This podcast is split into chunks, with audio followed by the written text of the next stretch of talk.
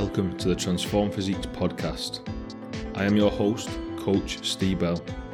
I've spent over a decade in the fitness industry and have transformed the physiques and lives of hundreds of individuals.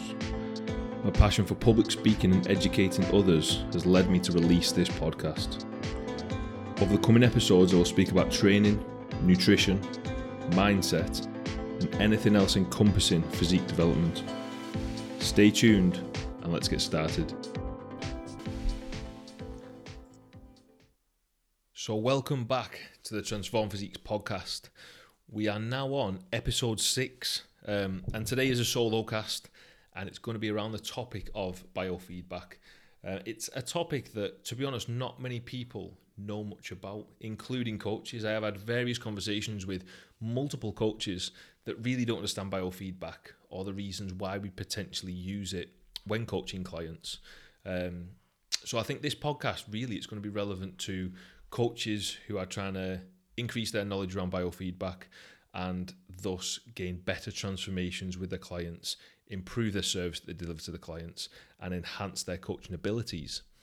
As well as people on their own transformation journey who just simply want to understand biofeedback and how they can implement it themselves to increase their own success in physique development.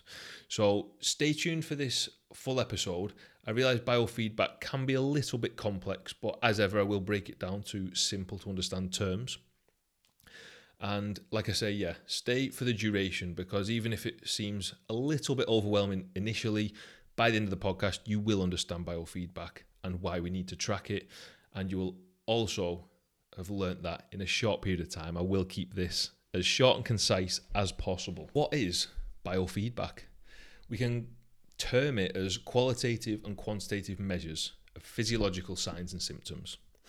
Okay, so all this means is qualitative is feelings, thoughts, and views. So, are you hungry? Yes, that is a feeling, a thought, or a view. Quantitative means a result or like a numerical score. So, you stand on the scales and it tells you your body weight that isn't like a thought or a view. That's a, a direct score. That's a result. Um, so more examples of quantitative measures would be things like blood pressure, uh, heart rate variability, resting heart rate, fasted blood glucose, all things that we measure and have a direct answer, so to speak. Qualitative, as I said, is more around feelings, thoughts, and views. So it could be things like um, are, are you stressed? How was your sleep? Um, did you experience any cravings? Have you got much muscle soreness? How is your perceived recovery? All these different things, the answer is always going to be a thought or a feeling or a viewpoint of you, the individual, or of your client.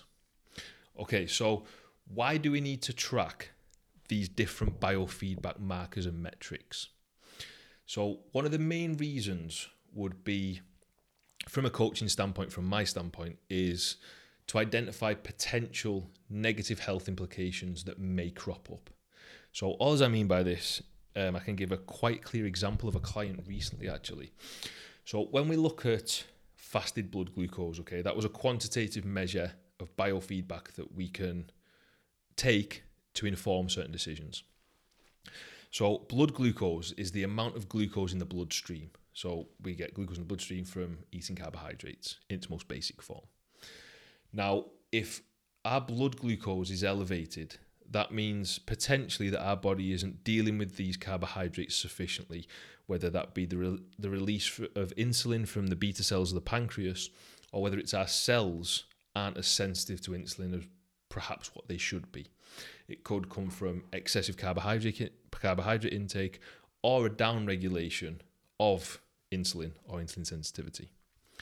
So, if we don't measure fasted blood glucose, how do we know that our fasted blood glucose readings aren't high? Well, we don't because we can't tell that from stepping on a scale or looking in the mirror. Everything like might look all fine on the surface, but in reality there could be things going on that we don't necessarily know about, which is when biofeedback comes into play to allow us to have a little bit more of insight into what's going on with our physiology. So, in terms of the example I'm going to give, this was a client literally last week. So, recording this podcast on Monday the 6th um, of September 2021. So last week, I asked the client to start tracking his fasted blood glucose. And when he checked in, I had a column for fasted blood glucose and it worked out the weekly average. And the weekly average was 6.5. Now, this is reasonably high. Uh, we want it to be at least below five, potentially around the four mark. So when I've looked at this, I've saw okay, fasted blood glucose is too high.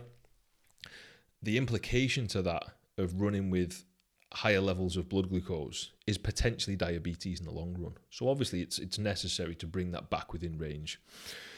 So from a nutritional standpoint, I reduced the amount of carbohydrates that the um, client was having, increased the amount of fats. So caloric balance remained the same.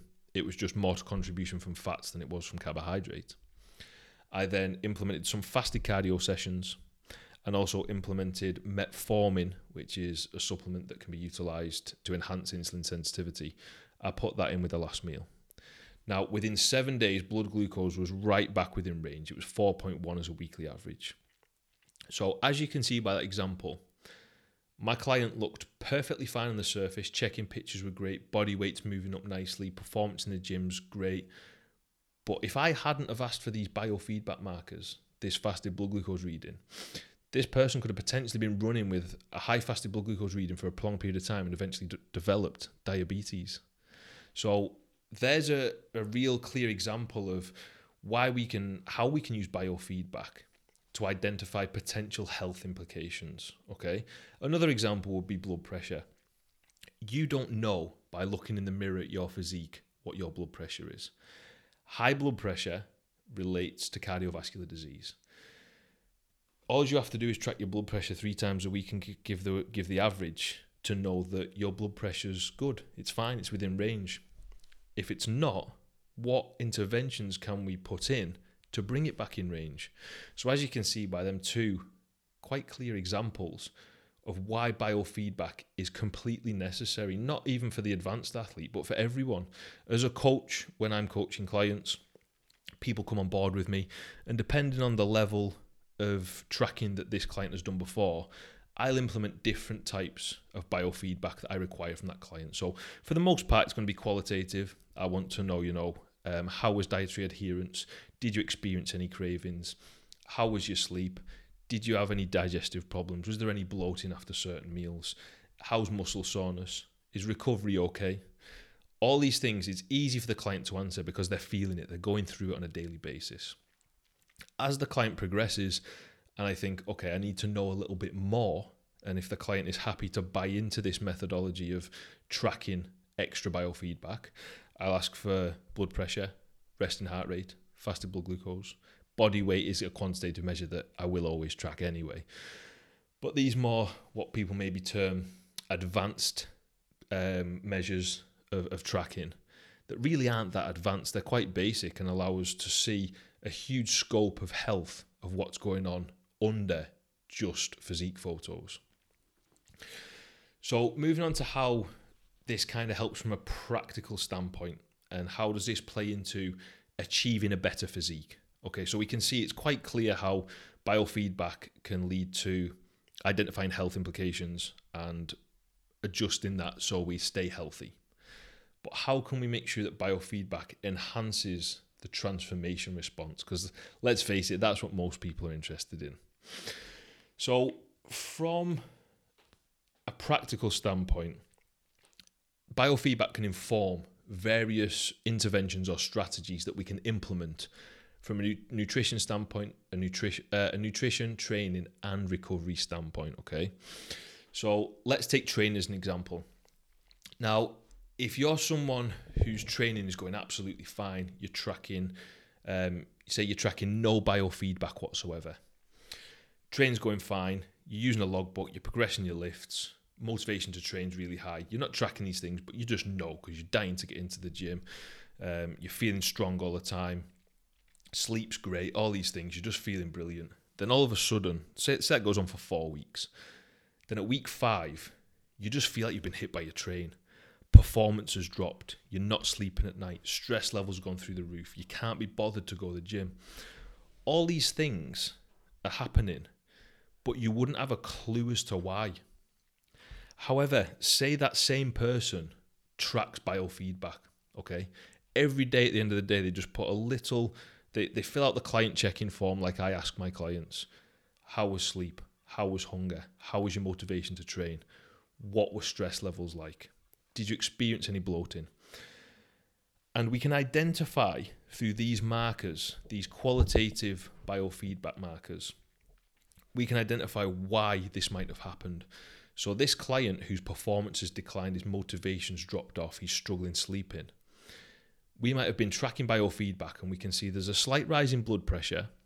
We can see sleep hours have dropped, which has increased hunger because ghrelin or hunger hormone increases due to reduced sleep, which increases the chance of snacking or potentially being off plan, so to speak, highly palatable foods, junk foods, etc., which then reduces the motivation to train, which causes a high stress response, and that's the whole issue.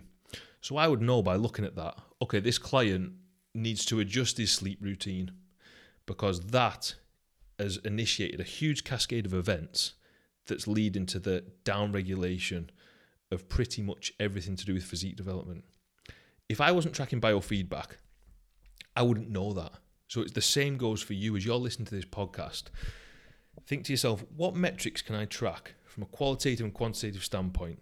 Dead basic metrics, really basic, that will allow me to see my physique development in a whole new light. It'll allow me to identify new problems, create solutions to them problems, and increase the chance of success, whether that's for you or whether it's for a client. Now let's take it from a nutritional standpoint. What's going on here from from biofeedback? Okay, so did you experience any cravings? Yes. Did you adhere to the diet? No. I binge ate and ate 10,000 calories. Okay, so I can look at that form and I can think, right, okay, so this person has had a huge rise in cravings, which led to reduced adherence to the diet, which led to binge eating. Why has this happened? Then I look across the um, the various of the feedback markers. I can see that the night before they only had uh, three hours sleep, and stress levels were ten out of ten. They they've just broke up with their partner. So I can identify by them feedback markers. Well, this is exactly the response. This is why this has happened. And then we can talk through that. How can we reduce stress? How can we increase and re engage that sleeping pattern? How, what things can we do from a practical standpoint to increase and improve these biofeedback markers that are playing into a reduction in the transformation progress in physique development? Okay, so you can see there from a nutritional and training standpoint how these things impact and they impact each other. So you have um, a highly stressful day that leads to low sleep, that leads to high hunger, that leads to binge eating, that leads to reduced motivation, which again leads to more stress. And then it starts a big vicious cycle. Blood pressure's gone through the roof, fasted blood glucose readings are high because you're eating loads of junk food, heart rate variability is decreasing, and resting heart rate's through the roof, and body weight's increasing. There's a bunch of biometric of, of biofeedback markers and metrics that are completely skew with because of potentially one thing. So if we're tracking all these things, we can identify which is the problem. If we resolve this, the knock-on effect will be this, this, this, and this will come back in range, which will lead to increased physique development. So let's look at it from a recovery capability, recovery strategies we're seeing all these things go out of sync. We're seeing stress go through the roof. We're seeing a reduction in performance of binge eating. All this is going on. Do we need to implement deloads? Is is the high stress coming from a training standpoint? Do we need to reduce the volume of resistance training? Do we need to cut out cardio? Do we need to reduce the frequency in which we're performing big heavy lifts? Do we need to implement a phase of not training to failure, increasing the RIR? Or do we need to implement a diet break? Do we need a week at maintenance calories to reduce diet fatigue to allow all these biofeedback markers to come back into place to enhance the physique development? Any of these situations, any of these strategies could be implemented deloads, high days, diet breaks off the back of seeing biofeedback change. So sometimes as well, we can actually use this as a preventative measure we see these things coming slightly out of sync. blood pressure's increasing, fasted blood glucose is increasing a little bit, sleep's declining, performance isn't declining yet, but you know it's not being progressed. When we see these things happening, we can then implement. Right, let's take a deload and a diet break for this week, and we've stopped that overtraining state. We've reached functional overreaching, which is a positive, and then we've prevented that overtrained state. We've caused an adaptation, we've reduced volume, and then we can start the process again. Another thing I want to touch on is improving lifestyle habits. So, if I'm talking to someone, they say to me, they fill out the initial consultation form and they say, Steve, my physique goals mean everything to me. I'm willing to put everything into this. I want to step on stage in two years' time uh, and I want to win a British title, just as an extreme example. And then that person saying they only get four hours sleep a night because they go to bed at one in the morning because they've been up playing games. Then I can say, okay, so how can we enhance your lifestyle habits or change your lifestyle habits to improve your chance of success in achieving your goals? It doesn't even have to be as drastic as I give. It could be um, you're going on holiday with your partner in 12 weeks' time. You've come to me because you want a huge transformation in 12 weeks. You want to be the best possible shape on that beach, and you're willing to give these 12 weeks everything. And then you're up till one in the morning playing video games, or you're scrolling on Instagram, or you're messaging your mates, and then you're only getting five hours sleep, and you're tired the next day. And we know what that plays into increased hunger, reduced recovery, less dietary adherence, more weight gain, no body fat loss, etc. etc.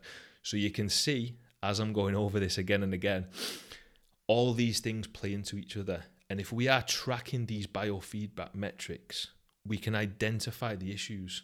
So, from a lifestyle habits, I could say to this person, okay, so I can see that you're going to bed at one in the morning.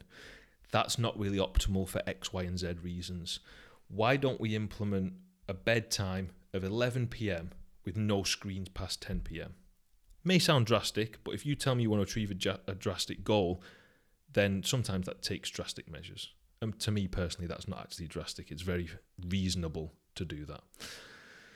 So that's how we can change a habit, a lifestyle routine to enhance physique development.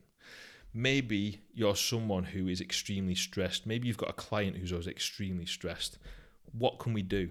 If their biofeedback is always telling us extremely stressed, extremely stressed, what can we do about that? Well, we design an intervention to prevent that, to reduce that. So, what we would do in this situation, maybe we would implement something like meditation. The person meditates for 20 minutes before they go to bed to reduce stress, to forget the worries of the day, to enhance the sleep response. Maybe deep breathing techniques, all these different things, maybe a stress ball, these things that might sound silly to some people actually play into huge advantages for physique development and really shouldn't be underestimated. So I'm going to conclude that there before I just make this like 10 hours long and really dive into it deeply. But I hope you can see and understand what biofeedback is and why it's important to monitor. Okay, so just as a small recap, we want to track biofeedback to potentially identify health implications. We want to track it so we can inform training, nutritional nutrition, and recovery interventions to develop or improve the client transformation, whether it's for your client or for yourself. Biofeedback is literally qualitative and quantitative measures of physiological signs and symptoms, such as sleep, cravings, stress, blood pressure, body weight, etc. etc.